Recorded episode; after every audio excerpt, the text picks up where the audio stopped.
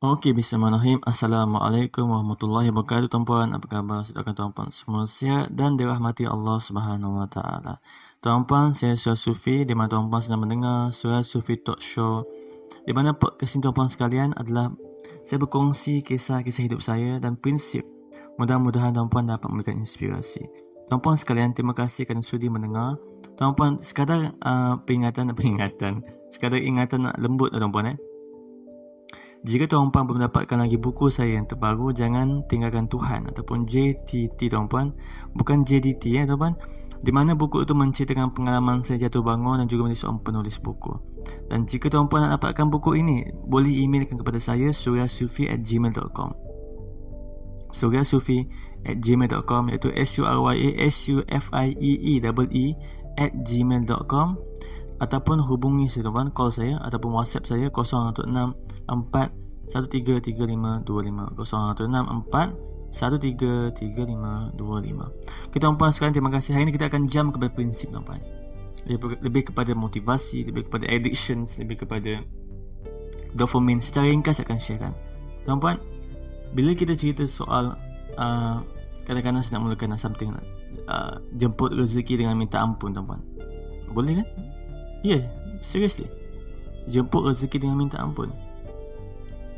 Allah sendiri sebut uh, waktu fajar kan lebih baik dari satu seluruh dunia tuan Dan waktu fajar tu lah Allah suruh kita minta ampun. Usahakan untuk bangun waktu fajar untuk sentiasa istighfar. Sebab itu amalan para nabi, amalan para solehin. Dan di mana waktu pagi tu tuan-puan, jarang sekali orang mampu bangun tuan-puan. Sebelum subuh tu. Oh, luar biasa kau dapat amalkan tuan-puan. Jadi saya tak nak adikan orang fikir perlukan motivasi untuk sukses sedangkan yang paling utama tuan-puan saya nak, saya nak motivasi, motivation tuan-puan sangat penting tuan-puan. Seriously.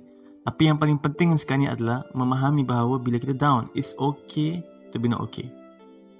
Yep. It's okay to be not okay. Tak salah pun kalau kita down. Tak salah pun kita rasa macam nak give up. Tak salah tuan-puan, tak salah pun. Sebab perasaan tu semua akan hadapi. Cuma kena bangun kena bangkit. Sebab bila sedar diri sendiri tak okey, baru start fikir nak jumpa Tuhan. Serius. Orang senang jumpa Tuhan time bila? Time susah. Time sakit. Time down. Time struggle. Time habis duit. Orang paling payah nak jumpa Tuhan ketika senang. Time banyak duit. Time mewah. Time semua tengah happy. Time gembira. Susah tuan-puan. Susah. Sebab itu orang yang paling powerful bagi saya kan adalah orang yang boleh amalkan istiqamah konsisten taat kepada Tuhan sama ada senang susah susah ataupun senang. Ini yang kita kena belajar. Eh tuan-puan sekalian kan? Kalau down terus ambil uduk solat dan istighfar. Simple as that. Saya ulang kalau down first step terus ambil uduk solat dan istighfar. Kau tak boleh solat perempuan kan istighfar terus. Ambil wuduk macam biasa istighfar terus. Istighfar. Walaupun kadang-kadang uh, uh, uh, saya tak kata macam suka uh, betul ke ni? Kadang-kadang kan tuan kan kita tak kita terlalu baik berfikir tau berbanding buat. Sebab itu saya sarankan kan bila kita bila orang bagi saranan bagi panduan tak perlu fikir dua tiga kali terus buat. Lepas buat baru kita dapat result. Sebab tu kenapa hari ini tak, tak ramai orang gagal tak ramai orang gagal tak ramai orang sukses kerana dia terlalu banyak berfikir dua kali, tiga kali, empat kali, lima kali dan last-last tak buat langsung.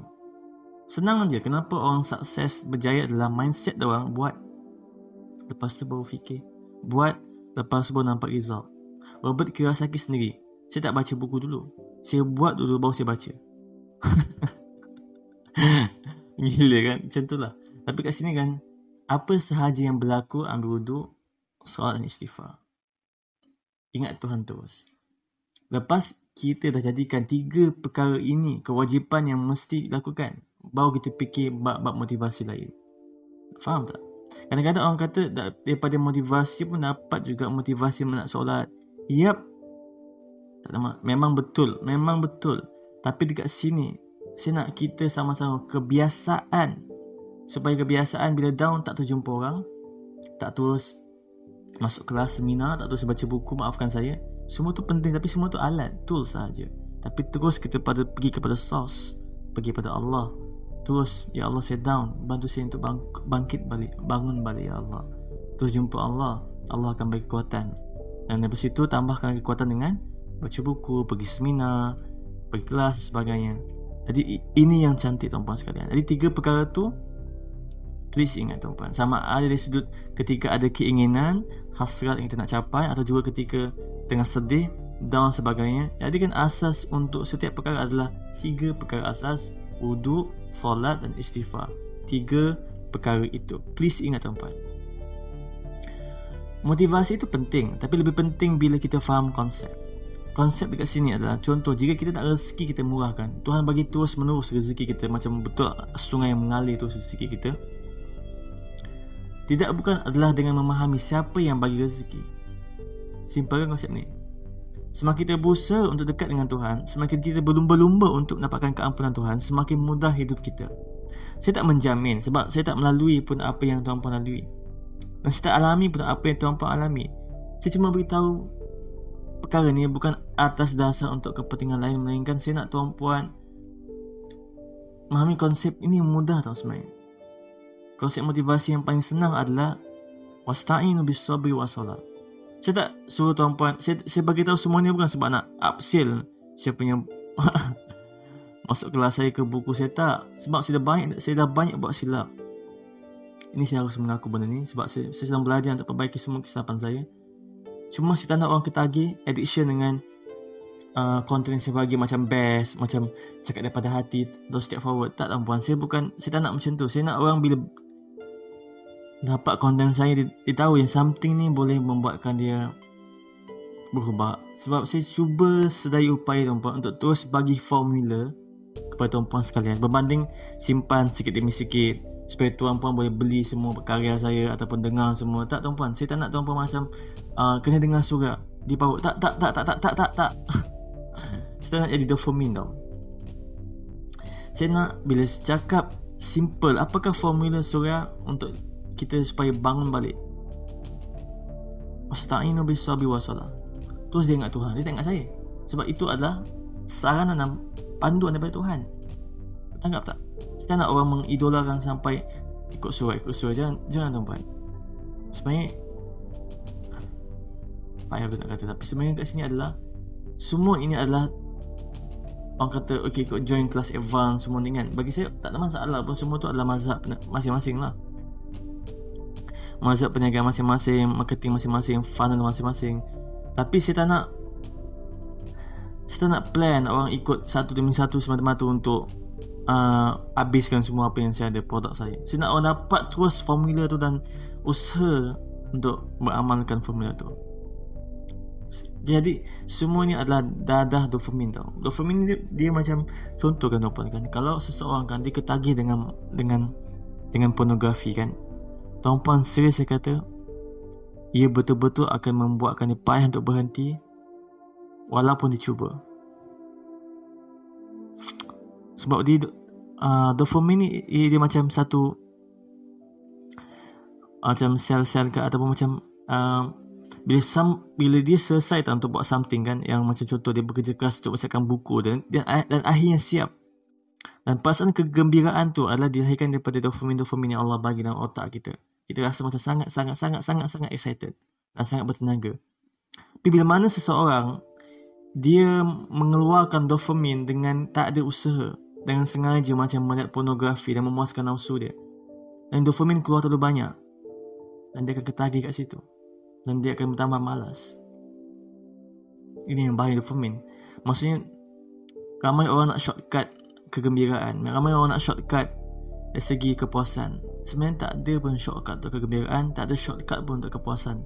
Semuanya mesti melalui proses usaha struggle gila-gila ataupun menangis semua untuk dapatkan something yang yang bernilai. Ia tak boleh terus dapat something yang dengan percuma sebab benda tu akan merosakkan kita.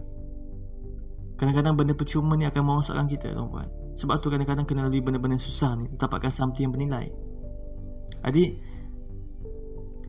dopamin yang terspread di akal dan ramai orang tak sedar iaitu betapa banyaknya ilmu yang dicari dan dan hidat dan dia hadam semua tu. Dia pergi kelas motivasi dia banyak baca buku motivasi tapi tak ada tindakan. Hmm. tak ada tindakan. Adik buat apa banyak-banyak baca buku tu tapi tak ada tindakan. Lebih baik baca satu muka surat oh cara dia macam ni dan aku terus bertindak.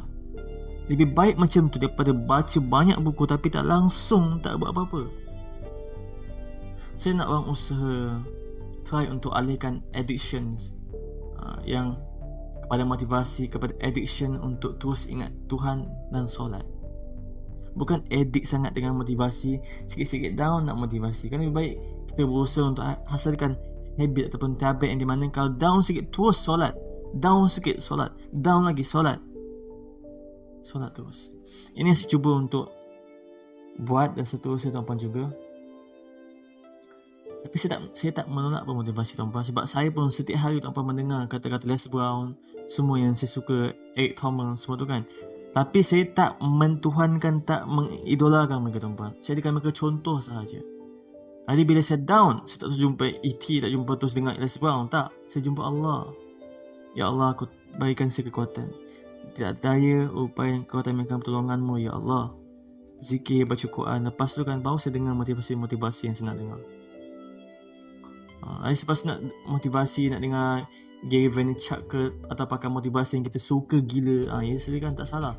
Saya pun ada hasrat tuan-puan nak belajar dengan orang yang saya dah target untuk invest dan belajar tuan-puan. Walaupun mungkin ambil kos yang sangat banyak, sangat mahal besar. Jadi pastikan filter betul-betul. Jangan sampai kita kagum pada seseorang sehingga kita lupa untuk mengagumi untuk yang mencipta langit dan bumi itu tuan sekalian saya cuma nak tuan faham bahawa jika kita betul-betul nak sukses, nak mendapatkan rezeki yang melimpah dengan izin Allah, bukan saya yang jamin tapi Allah yang bagi. Tidak bukan saya upaya nasihat yang sama macam klise tapi betul betul iaitu buat apa saja yang Tuhan suruh dan sarankan. Simple as that. Suruhan uh, perintah-perintah seperti perintah solat lima waktu, awal waktu, tidak minum arak, tidak berzina dan sebagainya yang kita tahu dan kita cuba untuk menjauhi semua itu. Yang kedua adalah cuba usaha untuk buat apa yang Tuhan sarankan yang tidak wajib tapi disarankan. Okey. Seperti minta ampun pada waktu sahur, bangun saat malam ketika semua tengah tidur, banyakkan baca Quran, memahami atau tadabur, perkara-perkara sunat yang digalakkan, baca ta'alim. Kita cuba lebihkan kita tuan lepas dan menjaga kewajiban kita. Sebab saya sendiri pun tengah nak belajar menjadi sukses macam tuan-tuan. Okey. Semakin lama saya rasa tak kisah apa jua yang berlaku dalam hidup kita ini dan bagaimana keadaan kita miskin ataupun kaya, susah ataupun senang. Setiap persoalan ini tuan walaupun di kita sendiri tidak ada jawapannya tapi dengan kembali pada Tuhan, mudah-mudahan tuan kita dapat jawapan.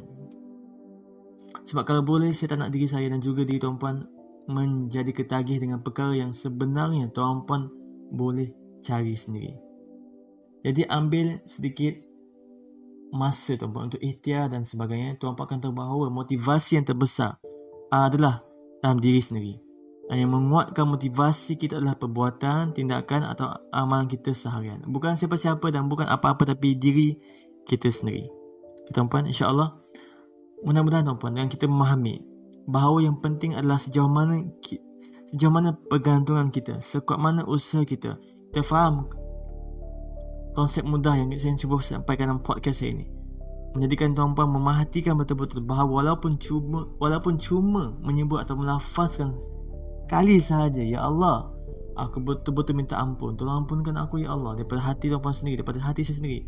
Betul-betul daripada hati kita sendiri. Dengan izin Allah mudah-mudahan semoga hidup tuan-puan hidup saya bertambah rezeki berubah dan juga bahagia. Itu sahaja tuan-puan sebenarnya dan, dan uh, ringkas kesimpulan saya nak bagi adalah kunci untuk menyempurnakan segala keinginan kita dan memudahkan setiap permasalahan kita dimudahkan Allah adalah dengan meminta ampun dan berusaha setulusnya dalam beramal dan berusaha mencapai impian tuan kita pun insyaAllah semoga dapat something dalam podcast saya. Berjumpa dalam podcast seterusnya. Saya Syar Sufi. Terima kasih mendengar Assalamualaikum warahmatullahi wabarakatuh Peace ya tuan-tuan